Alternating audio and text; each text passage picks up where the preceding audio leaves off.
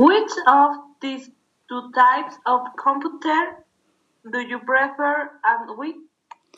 I would like a large, practical and very good computer, as something attractive for everyone to see and app and easy to use, as compact use.